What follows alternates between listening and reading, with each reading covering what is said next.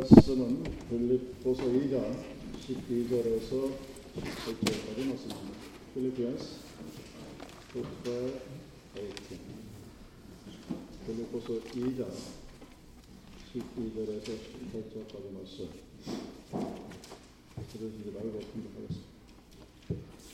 그러므로 나의 사랑하는 자들아 너희가 나 있을 때뿐 아니라 더욱 지금 나 없을 때에도 항상 복종하여 두렵고 떨림으로 너희 구원을 이루라. 너희 안에 생하시는 이는 하나님이시니 자기의 기쁘신 뜻을 위하여 너희에게 소원을 두고 행하게 하시나니 모든 일을 원망과 시비가 없이 하라. 이는 너희가 금이 없고 순전하여 어그러지고 거스르는 세대 가운데서 하나님의 흠없는 자녀로 세상에서 그들 가운데 빛들로 나타내 생명의 말씀을 밝혀 나의 다른들이 헛되지 아니하고 수고도 헛되지 아니하므로 그리스도의 날에 내가 자랑할 것이 있게 하려 하니라. 만일 너희 믿음의 재물과 섬김 위에 내가 나를 전제로 드릴지라도 나는 기뻐하고 너희 무리 함께 기뻐하리니 이와 같이 너희도 기뻐하고 나와 함께 기뻐하라. 사도 바울이 그가 사랑했던 빌립보 교회 성도를 향해서 예수 그리스도가 가지고 있는 겸손한 마음을 품으라고 권면하면서 그리스도인의 특권, 소망, 의미 이것이 무엇인가를 말씀하고 있습니다. 예수를 믿는 우리는 그 믿음 때문에 하나님의 자녀가 되었습니다. 요한복음 1장 12, 13절에 영접하는 자, 곧 그 이름을 믿는 자들에게는 하나님의 자녀가 되는 권세를 주었으니 이는 혈통으로나 육정으로나 사람의 뜻으로 나지 아니하고 오직 하나님께로서 난 자들이니라 하셨습니다. 그리스도의 자녀가 된 우리는 특별한 스페셜한 존재입니다. 세상 사람들이 그리스도인을 잘 이해하지 못하고 받지 못하는 이유가 바로 그 때문입니다. 사도 바울이 자기의 모든 것을 다 바쳐 복음을 전할 때 사람들이 바울을 이해하지 못했습니다. 그래서 아 제가 공부는 좀 한 것 같은데 그 학문이 저를 미치게 만들었구나 이렇게 말하게 했습니다. 오늘날에도 별로 다를 바가 없어요. 세상 사람의 눈으로 보면 기뻐할 조건이 아무것도 없습니다. 근데 믿는 사람들은 기뻐합니다. 세상 사람들이 보기에는 감사할 조건이 아무것도 없는데 믿는 사람들은 감사한 생활을 합니다. 그래서 이상하게 생각을 해요. 그럴 수밖에 없는 것이 세상에 속한 사람과 속하지 않은 사람과의 차이는 그렇게 나타날 수밖에 없기 때문입니다. 우리가 잘 알고 있는 사도 바울이 고린도 후서 6장에서 이런 말씀을 합니다. 우리 믿는 사람은 속이는 자 같으나 참되고 무명한 자 같으나 유명한 자요 죽은 자 같으나 보라 우리가 살고 징계를 받은 자 같으나 죽임을 당하지 아니하고 근심하는 자 같으나 항상 기뻐하고 가난한 자 같으나 많은 사람을 부여하게 하고 아무것도 없는 자 같으나 모든 것을 가진 자. What a Christian. 크리스천의 정의입니다. 기독교인의 삶은 이렇게 역설적이에요. 패러독스입니다. 세상이 보기에는 아무것도 없는 것 같은데 그 어떤 것도 바꿀 수 없는 것을 가지고 있는 것이 우리들입니다. 왜 특별하느냐? 사람들은 한 번 태어납니다. 근데 하나님의 영으로 새로 태어난 사람들은 그런 경험이 없는 육신의 사람들로서는 절대로 이해할 수 없는 존재가 기독교인입니다. 그래서 우리는 아주 특별한 존재입니다. 네고메도 같은 요즘의 국회의원 같은 그 정도의 학식과 재력을 갖춘 사람도 이해를 할 수가 없는 것입니다. 세상의 지식과 더 연륜이 있다 할지라도 이해할 수 없는 것은 두 번 태어난 경험이 없기 때문입니다. 오늘날도 마찬가지죠. 아무리 많은 경험과 지식이 있다 손 치더라도 명성이 있다 하더라도 거듭난 경험이 없는 사람은 그리스도인이 살아가는 삶의 방식 자체를 이해하지 못합니다. 예수님이 말씀하십니다. 너희는 세상에 속한 자가 아니요 도리어 세상에서 나의 택함을 입은 자인 고로 세상이 너희를 미워한다. 고 말씀하셨습니다. 주위에 있는 사람들이 여러분을 미워하지 않고 똑같이 대하면 누구한테 문제가 있느냐? 우리한테 문제가 있는 아, 쟤는 하나님을 믿는 것 같은데 뭐 자기나 나나 별로 다를 바가 없네. 이러면 우리는 뭔가 잘못 믿고 있는 거예요. 세상 사람들이 그리스도인을 미워하지 않는 것이 오히려 이상한 일입니다. 미워하지 않는다. 세상 사람과 내가 다를 바가 없다는 것을 의미하기 때문입니다. 우리는 특별한 존재입니다. 그 세상을 무서워하지 않는데 오직 하나님을 두려워. 사람들은 세상의 권력과 죽음을 무서워합니다. 주님 우리에게 말씀하십니다. 몸은 죽여도 영혼은 내게 죽이지 못하는 자들을 두려워하지 말고 오직 몸과 영을 능히 지옥에 멸하는 자를 두려워하라 고 했습니다. 그리고 사도 베드로가 성령으로 충만함을 잊기 전까지는 사람에 대한 두려움에 떨었던 사람입니다. 근데 그럴 때 그가 오순절에 성령의 충만함을 받고 난 후에 하나님 위에는 두려운 자가 없었습니다. 그가 유대 공회원들에게 붙들려 갔을 때 그들이 이렇게 협박을 합니다. 도무지 예수의 이름으로 말하지도 말고 가르치지도 마라. 말만 하면 너희들을 죽이겠다 하는 협박 속에서 베드로 요한이 이렇게 얘기합니다. 하나님 앞에서 너희 말 듣는 것이 하나님 말씀 듣는 것보다 옳은가 판단하라. 하나님 외에는 두려운 사람이 없다는 겁니다. 고로 세상에 담대합니다. 세상 사람들 앞에 고개 숙일 일이 없어요. 뿐만 아니라 하나님을 두려워하는 사람, 이 사람은 세상에서 올바르게 살아가려고 합니다.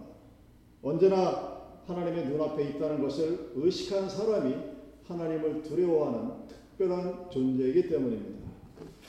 여러분 청년 요셉이 바로왕 시대에 보디발의 집에 있을 때 그 주인의 아내로부터 벗어나기 어려운 유혹을 받았습니다. 어떻게 이길 수 있을까?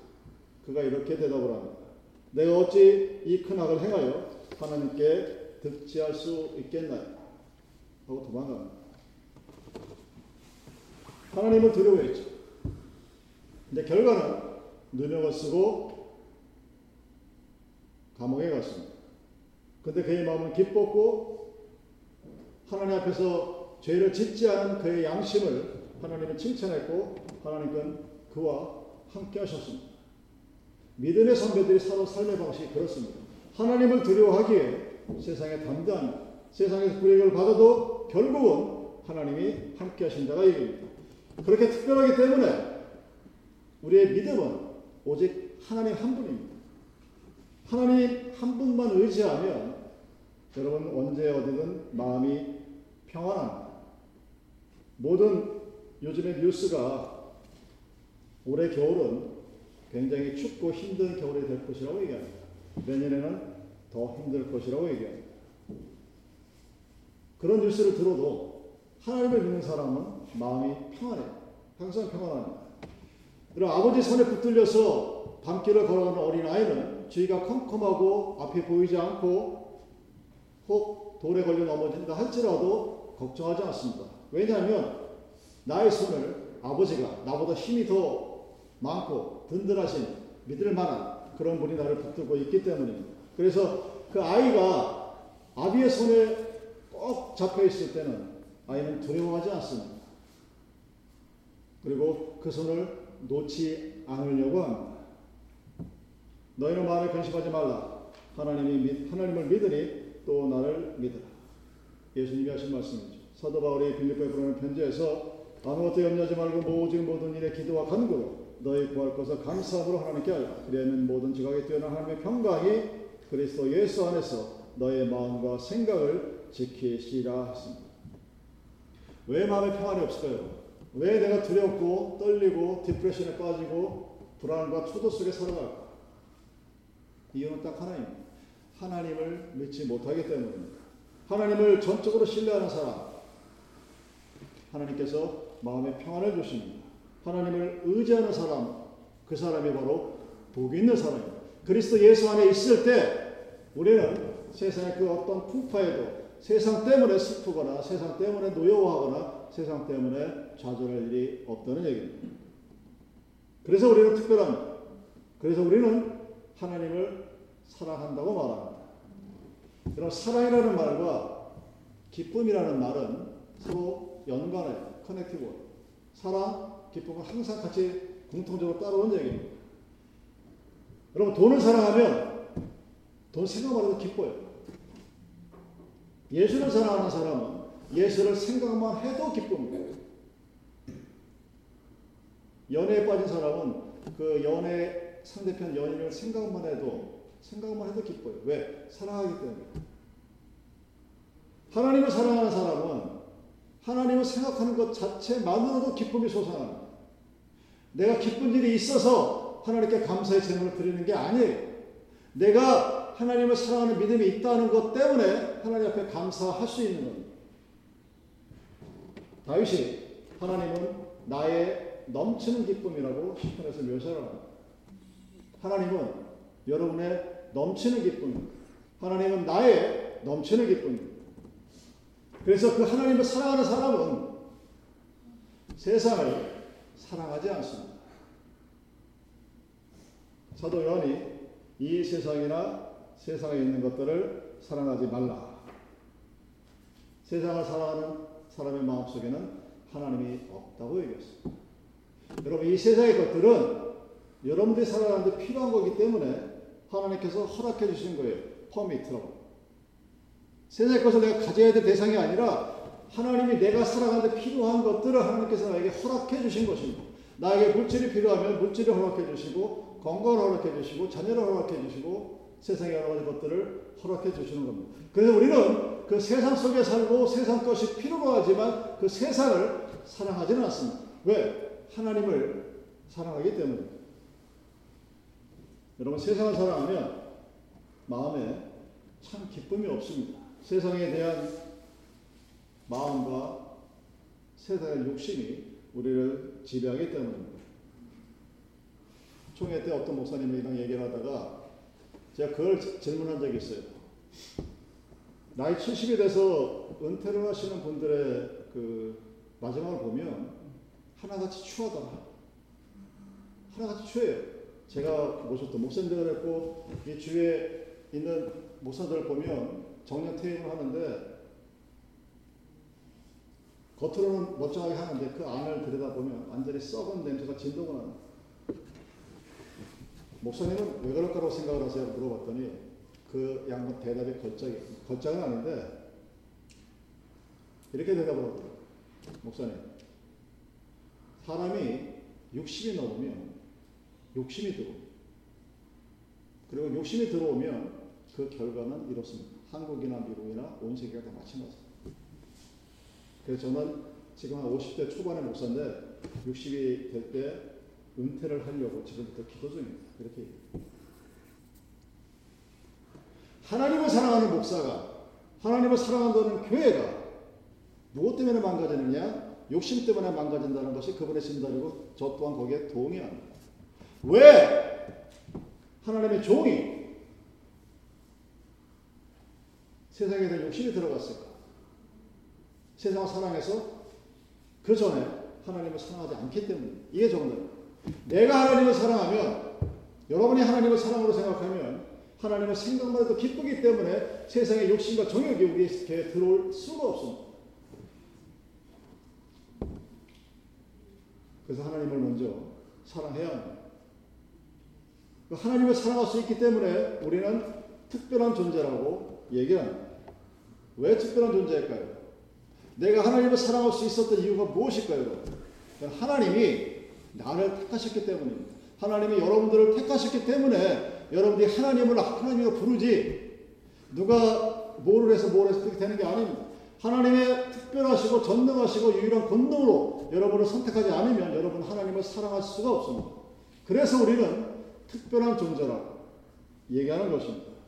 하나님이 한 사람 한 사람을 하나님의 선하신 의도대로 쓰기 위해서 우리를 택하셨다는 겁니다. 이 말씀에 대한 아주 유명한 예화가 있습니다. 세 그루의 나무가 한 언덕에 있었습니다. 한 나무는 하나님의 성전에 쓰여지기를 원했었습니다. 그런데 베어져서 마을 부유를 만드는데 사용이 되었습니다. 속상하죠. 하나님의 성전에 대들보가 대처를 탁 쓰기를 원했는데 고작 개와 말 먹, 마일이 먹는 말 부여가 되었습니다. 아주 넓은 바다로 나가서 바다를 항해하는데 쓰여지기를 원했던 나무는 베어져서 아주 작은 고깃배를 만드는데 볼품없는 조그만 고깃배의 나무로 사용이 되어졌습니다.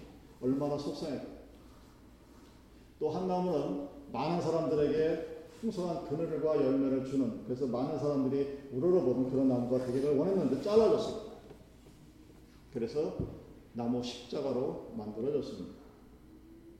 처음에 자신들이 원했던 것과는 아주 전혀 상관없는 볼품없고 쓸모없고 쓰잘데기 없을 것 같은 그런 모습으로 사용되게 되어졌습니다. 근데 우리는 이 예화의 내용을 알고 있죠. 그 말구 위에서 예수님이 태어나셨습니다. 그 조그만 갈릴리 바닷가에 있었던 조그만 고깃배에서 예수님이 산상수훈의 말씀을 전하셨습니다. 여러분 산상수훈은 예수님이 산 꼭대기에 올라가 전하신 것이 아니라 갈릴리배 고깃배에서 언덕을 전파한 말씀입니다. 그 바람을 타고 그 말씀이 5천 명의 사람들에게 마이크 없이도 전파됐던 그럴 때 사용되어진 고깃배입니다. 십자가. 예수님이 달리신 것이죠. 피 흘리신 것입니다. 그리고 다시 부활했던 승리의 역사를 상징하는 것입니다. 그래서 우리는 그분의 삶과 죽음을 기억합니다. 언더키스에 있었던 아주 평범한 나무였지만 그들의 원래 바랬던 것과 다른 의도로 사용되어졌지만 너무나 중요한 사역을 감당하게 된 것이 그 새 나무였습니다. 그러나 하나님은 우리 모두에게 각자의 뜻이 계십니다. 어떤 때는 많은 사람들이 나는 도대체 왜 이 세상에 태어났는가 당하시는 그런 분들이 꽤 있어요. 젊을 때는. 하나님께서는 우리가 쓸 곳을 어딘지 알고 계십니다. 여러분 삶의 성공이 무엇이냐? 내가 하나님으로부터 쓰임 받을 곳이 어딘지를 알아내는 거예요. 그리고 거기에 헌신하면 그 사람의 삶은 성공합니다. 처음에는 성전의 대적보가 되길 원했지만 마을교회가 되었어. 바다를 항해하는 큰 배에 용마루가 되길 원했지만 작은 나무 고깃바루의 배가 되었다 할지라 멋있는 나무는 남길 원했지만 잘라져서 십자가 되었다 할지라 그것이 하나님 앞에서 어떠한 의도로 사용되어진다는 것을 우리는 압니다. 하나님은 여러분 각자에게 여러분이 해야 할 일이 무엇인가를 알고 계십니다. 여러분들 그 하나님께서 나에게 원하시는 것이 무엇인지를 찾아내셔야 합니다. 주의 핑계 대지 마세요. 사람이 없어서 돈이 없어서 그 말자 거짓말입니다. 아니 거짓말이기보다는 핑계예요. 나는 하나님 우리 교회 돈을 안 주셨어. 우리 교회가 사람이 없어서 우리 교회가 뭐가 없어서 하나님 일을 못 하겠습니다. 거짓말이에요. 아니 핑계, excuse. 하나님 앞에 내가 왜 이 땅에 태어났는지 한번 물어보십시오. 하나님이 알게 해주십시오. 분명히 하나 기억하십시오. 이 세상에 나라는 존재는 딱 하나입니다. 여러분은 이 세상에 딱 하나 존재하는 세상의 유일무이한 존재입니다. 그만큼 특별한 존재예요. 하나님 앞에서도 특별하고 여러분 스스로도 하나님 앞에서 특별한 존재예요. 그 사실을 깨달으면 내 존재 가치가 얼마나 대단한 이 우주 안에 이 온 광활한 우주 안에 나라는 존재는 딱 하나입니다. 그 나라는 존재가 무엇으로 여기서 존재하고 나의 삶의 의미를 찾아가야 될지 하나님 앞에 기도하십시오. 그 사실을 깨달을 때 그 사실을 알게 되면 여러분의 삶에 대한 모든 attitude와 포지션은 변하게 되어 있습니다. 가끔 하다 보면 사람들이 나를 무시할 때가 있습니다. 무엇을 가지고? 세상의 것을 가지고 나를 무시할 때가 있어요. 그러거나 말거나 여러분들은 남이 나를 무시해도 여러분은 여러분 자신을 무시하지 않으셔야 합니다. 여러분이 만약에 나 스스로가 나를 무시하게 된다는 것은 무엇을 의미하는 거냐? 내가 나의 가진 것으로 다른 사람의 것과 비교를 해서 그 비교를 통해서 나를 무시하는 거예요. 스스로 역등함에 빠지는 거예요. 정말로 바보같이 사는 사람입니다. 왜 다른 사람과 비교해서 나를 무시하는 거예요? 다른 사람이 나를 무시하고 말고 그 사람의 자유인데 하나님한테 혼나겠죠. 왜 내가 나를 바라보면서 내 것이 아니라 다른 사람과 비교해서 그 사람 것을 가지고 나를 무시하는 그런 어리석은 삶은 살지 마시기 바랍니다. 왜냐하면 하나님은 이 지구상에 오직 하나님 나를 가장 소중히 여기신 분이기 때문입니다. 그 하나님은 나를 향해 소원이 있어요. 그 소원은 내 안에서 하나님께서 역사하십니다. 그래서 우리는 이 세상에 꼭 필요한 사람입니다. 그 누가 아니고 나만이 할 수 있는 일들을 여러분들 각자는 하나씩 다 가지고 있는 사람들입니다. 그래서 하나님께서 우리와 함께 하시는 한 우리는 이 세상에서 가장 쓸모 있고 가장 유용하고 말구가 될 수도 있고 십자가가 될 수도 있고 나룻배가 될 수도 있고 그래야 하나님의 나라에 일조할 수 있는 아주 특별한 그리고 소중한 백성이라는 사실입니다. 이런 하나님 자녀로서 우리의 소망은 요한에서 3장 2절 이하에 나타납니다. 사랑하는 자들아 우리가 지금 하나님의 자녀라 당내 어떻게 될 것은 나타나지 아니하였으나 그가 나타내시게 되면 우리가 그와 같 그와 같을 줄을 안다 라고 했습니다. 앞으로 장래에 어떻게 될 것인가 우리는 몰라요. 앞으로 그리스도와 같이 되는 때가 있을 것이라는 것은 분명하다고 말씀합니다. 성경은 언제처럼 모릅니다. 근데 성경이 그렇게 얘기했기 때문에 어, 나 같은 사람이 어떻게 그리스도와 함께 같이 있을 수 있을까 의무심을 가질 수 있지만 성경이 우리에게 그렇게 약속합니다. 우리는 지금 불완전하고 부족하고 그렇지만 회개하고 죄송 받고 하나님의 자녀가 되었다면 우리의 생명 안에 이미 하나님의 생명이 들어와 있기 때문입니다. 우리 속에는 죽음이 없는 불면의 하나님의 영이 지금 함께 계십니다.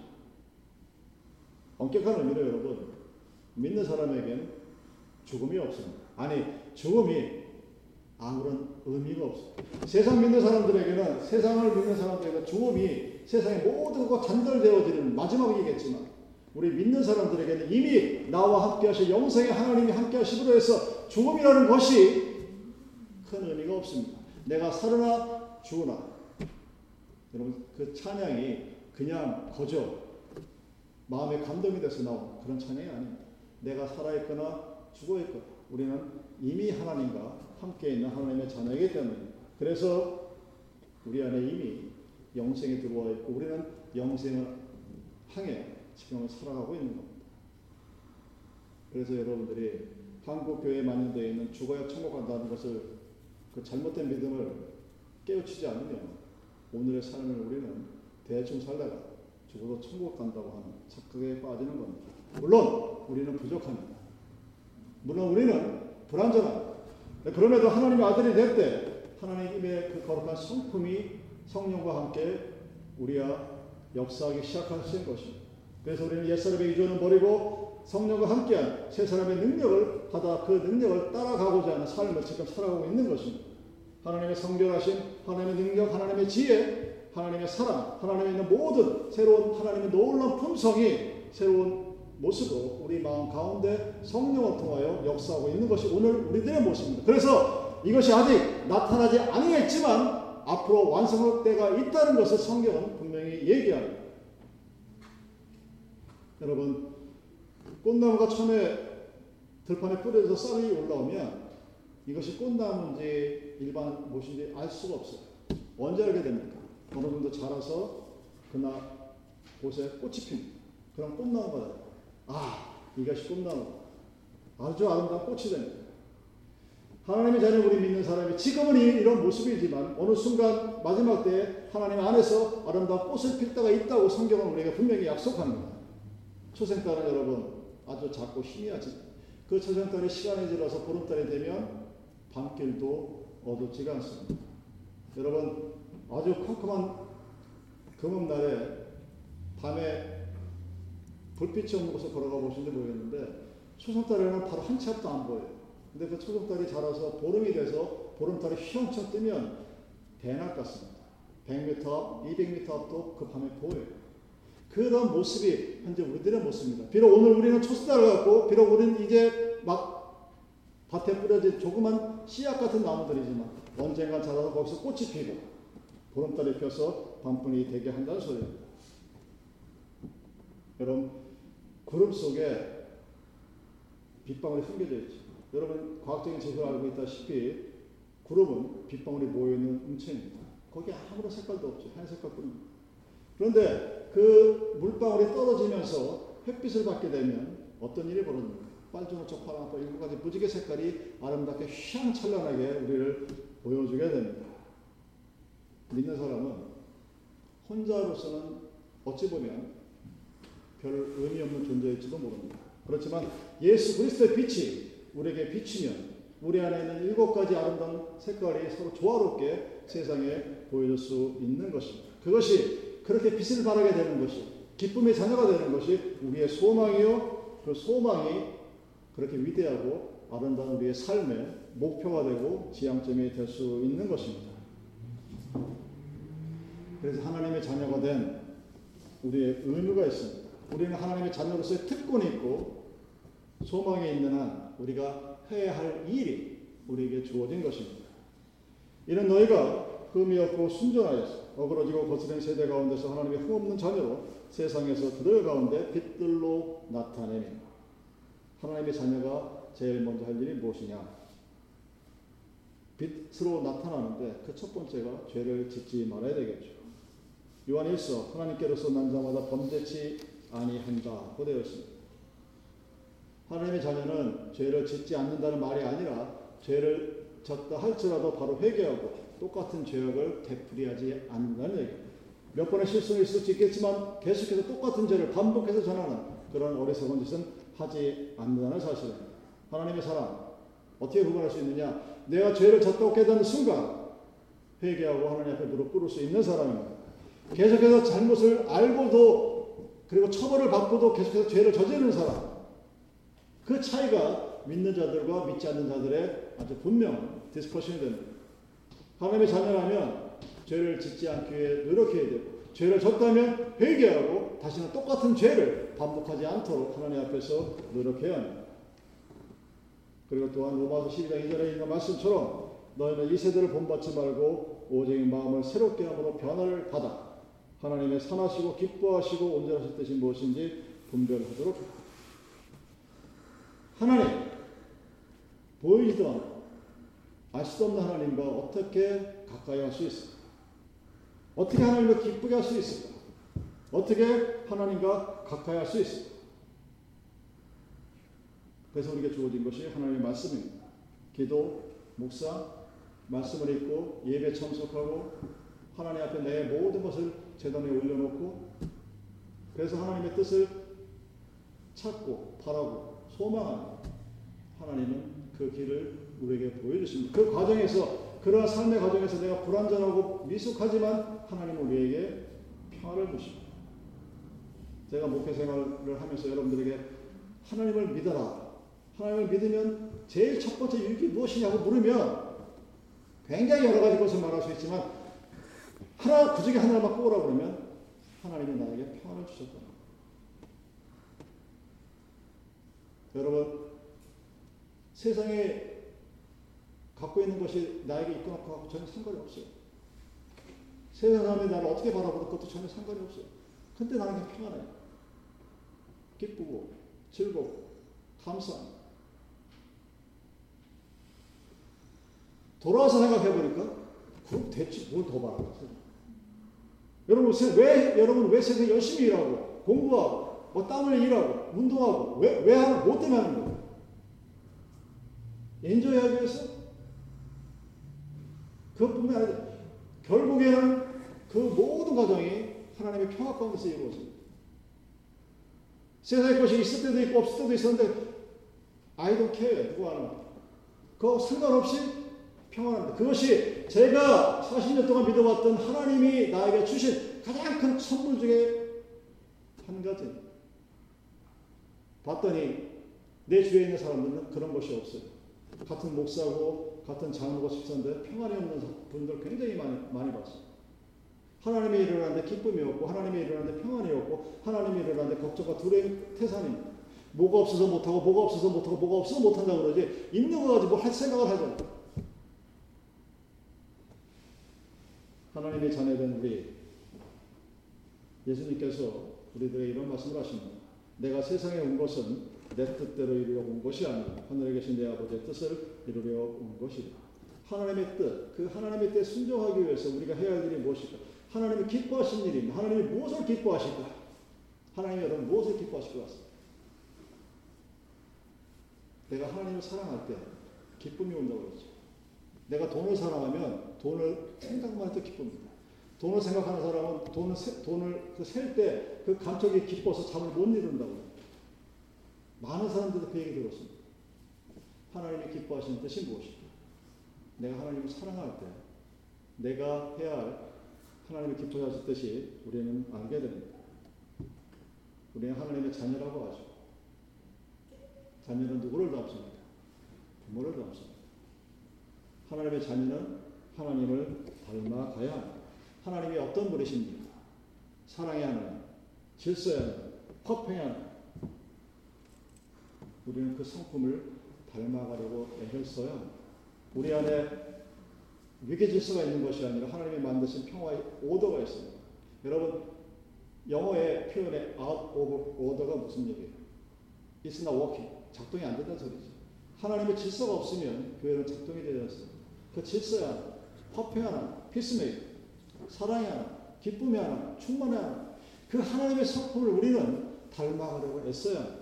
내가 그 모든 것을 다 가질 수 없다 할지라도 내가 내 안에 있었던 나만의 은사를 가지고 가장 세상에 유일무이한 단 하나의 존재의 특별한 내가 나에게 주신 그 하나님의 성품을 닮아가려고 애를 써야 합니다. 그래서 예수님이 말씀하십니다. 허평케 하는 자는 복이 있나니 저희가 하나님의 아들이라 일품을 받을 것입니다. 내가 있는 자리가 여러분이 있는 자리가 그가 속한 모든 곳에서의 피스메이커가 되는 그 하나님을 닮아가는 가정의 모습입니다. 하나님의 힘없는 자녀가 되려면 우리 모든 사이에서 그 하나님의 사랑이 나타내야 되죠. 그리고 여러분 더 중요한 것은 하나님의 말씀을 우리가 전적으로 의지하고 믿는 것입니다. 하나님을 믿을 때 하나님이 우리를 배반한 적이 없습니다. 우리가 먼저 하나님을 배반하고 우리가 먼저 하나님을 떠났지 하나님이 우리를 끝까지 보호하시고 약속하신다는 사실을 우리는 너무나 잘 압니다. 여러분, 마지막 날, 우리는 무엇을 자랑합니까? 성경을, 여러분, 성경을 보시면 중간중간에 마지막 날 심판 뭐쫙 나오는데, 그 아주 대단한 뭐 유니버스 짜지못까지 갈 것도 없고, 내 앞에, 그리고 여러분들 앞에 이제 마지막 최후의 날이 다가옵니다. 그 날에 이 세상을 떠나는 날에 세상과 영원히 이어져 있기는 한데 그 마지막 날에 나는 과연 무엇을 자랑할 것인가? 만약 나의 묘비명에 내가 어떤 이름을 새긴다면 나는 무엇으로 나의 묘비명을 통해서 내가 살아온 나의 인생을 내가 스스로 정해야 할 것인가? 내가 하나님의 자녀로서 하나님을 기쁘게 하는 삶을 살아왔다면 나는 어떻게 해야 할 것인가? 오늘 말씀에는 어그러지고 거스러지는 그 세상 가운데 흠없는 자녀, 기쁨으로 살라는 말씀입니다. 어그러졌다, 거스렸다는 말은 하나님의 법을 떠난 겁니다. 그래서 그거를 뒤집, 막 비비 꼬고 뒤틀리게 하고 자기 멋대로 해석을 해서 살아갑니다. 그러니까 세상 사람들은 하나님의 말씀을 들을 수 있어요. 그 말씀을 듣는데 그 말씀을 비비 꼽니다. 토테 비비 꼬고 안 듣고 빼, 빼버리고 더하고 지 멋대로 해석을 해서 원래의 말씀을 왜곡시켜버립니다. 하나님의 진리를 아는 하나님의 자녀는 그 말씀을 말씀 그대로 받아들여요. 어떤 때는 이해가 안 되고, 어떤 때는 납득이 안 되고, 어떤 때는 받아들일 수 없고, 어떤 때는 너무 대책이 없는 그런 말씀이라 할지라도 말씀을 말씀 그대로 받아들일 수 있는 뭔가가 있어야. 그랬을 때 우리가 갖고 있었던 여러 가지 악한 감정들이 하나씩 둘씩 사라집니다. 그래서 나중에 어느 순간 보면 흠도 티도 없는 깨끗하고 순결한 하나님의 제사상에 올려놓아도 부끄러움이 없는 주님의 제단에 올릴 수 있는 재물이 되는 것입니다. 그럴 때, 그렇게 됐을 때 우리 하나님의 자녀들이 이 세상 가운데 빛으로 존재한다고 오늘 본문이 말씀하고 있는 거예요. 지금 이 순간 내가 하나님의 빛으로서 하나님의 영광을 발하라 하고 소리 질러서 되는 것이 아니라 살다가 여러분 시나브로라는 고유의 한국말이 있습니다. 시나브로 아주 모르게 조금씩 조금씩 step by step이라 뭐 굳이 그 영어의 의미가 맞지 않는데 시나브로 더 설명을 하면 여러분 이슬비가 내리면 비가 내리는 것 같지 않죠. 아주 살살 내리죠. 근데 어느 그게 계속 있다 보면 어느 순간 내 온몸이 비에 쫙 젖습니다. 소나기에 맞은 거죠. 그렇게 그렇게 하나님의 은혜가 우리에게 다가옵니다. 오늘 내가 교회에 나가서 열심히 예배를 드렸는데 어떤 날은 막 은혜를 받은 것 같고 어떤 날은 뭐 그냥 왔다 간것 같고 그런 날이 반복이 되고 시간이 가고 지나가면서 어느 순간 내가 지나가다 보니까 나는 하나님의 은혜 강 가운데 빠졌어. 신압으로 하나씩 하나씩 하나님의 은혜가 나를 변화시켜 나가. 그렇게 됐을 때 흠도 많고 탈도 많고 부족했던 우리의 과거의 모습이 어느 순간 흠도 없고 티도 없는 그래서 세상 사람들 가운데 딱 태어났을 때 빛의 자녀들로 빛이 바래져 그런 모습으로 변해 간다는 것입니다. 그럼 하나님의 진리를 아는 하나님의 자녀는 나무랄 대로 불순한 것도 흠집도 없는 사람이 되어야 한다고 강조합니다. 그렇게 됐을 때 하나님의 자녀들이 이 세상에서 빛처럼 빛날 것이라고 말씀합니다. 예수님께서 하나님의 자녀 우리를 향해서 너희는 세상의 빛이라고 하셨습니다. 하나님의 자녀가 감당해야 할 그리스도의 의무, 듀리를 말합니다. 또한 동시에 우리가 이 땅에 존재하는 존재의 이유입니다. 교회가 이 땅에 존재하는 이유는 이 땅 위에 하나님의 자녀가 그리스도의 빛으로 세상의 빛으로 존재하는 것을 보여주어야 할 증거로서의 의무가 있기 때문에 우리에게 주어진 사명이자 특권이고 본능입니다. 우리는 세상의 빛으로 존재합니다. 우리는 세상의 소금의 존재, 이 땅에 존재해야만 하는 것입니다. 우리는 하나님께서 우리를 그의 자녀로 삼아주신 그 놀라운 은혜에 감격하는 사람, 그래서 그 주님의 기대에 어긋나지 않는 빛과 같은 자녀, 빛의 자녀가 되도록 힘쓰고 애를 써야 합니다. 애쓰셔야 합니다. 힘쓰셔야 합니다. 기도하시고 그 하나님을 바라보면서 내가 부족한 것들을 어루만져 주시고 잘못된 것을 고쳐주시는 그 하나님의 은혜를 바라보아야 합니다. 그렇게 하루, 이틀, 한 주, 이 주 살다 보면 이 어그러지고 거스른 세상, 이 어지러운 세상 속에서 항상 살면서도 감사하고 기뻐 하나님의 평강이 나와 함께하는 그 놀라운 영생의 축복을 우리는 오늘 누리며 살아갈 수 있게 됩니다. 그렇게 살아가면서 하루를 살아갈 때 하나님께서 우리에게 소원하시고 기대하셨던 하나님의 자녀의 모습으로 우리는 서서히 변화되어 가는 것입니다. 성경처럼 그것을 하나님의 성화의 과정이라고 얘기합니다. 여러분들이 하나님 앞에 온전한 제물로 쓸 때까지 하나님이 주시는 그 평강을 누리며 매일의 삶을 살아가길 주님의 이름으로 축원합니다. 기도하십니다.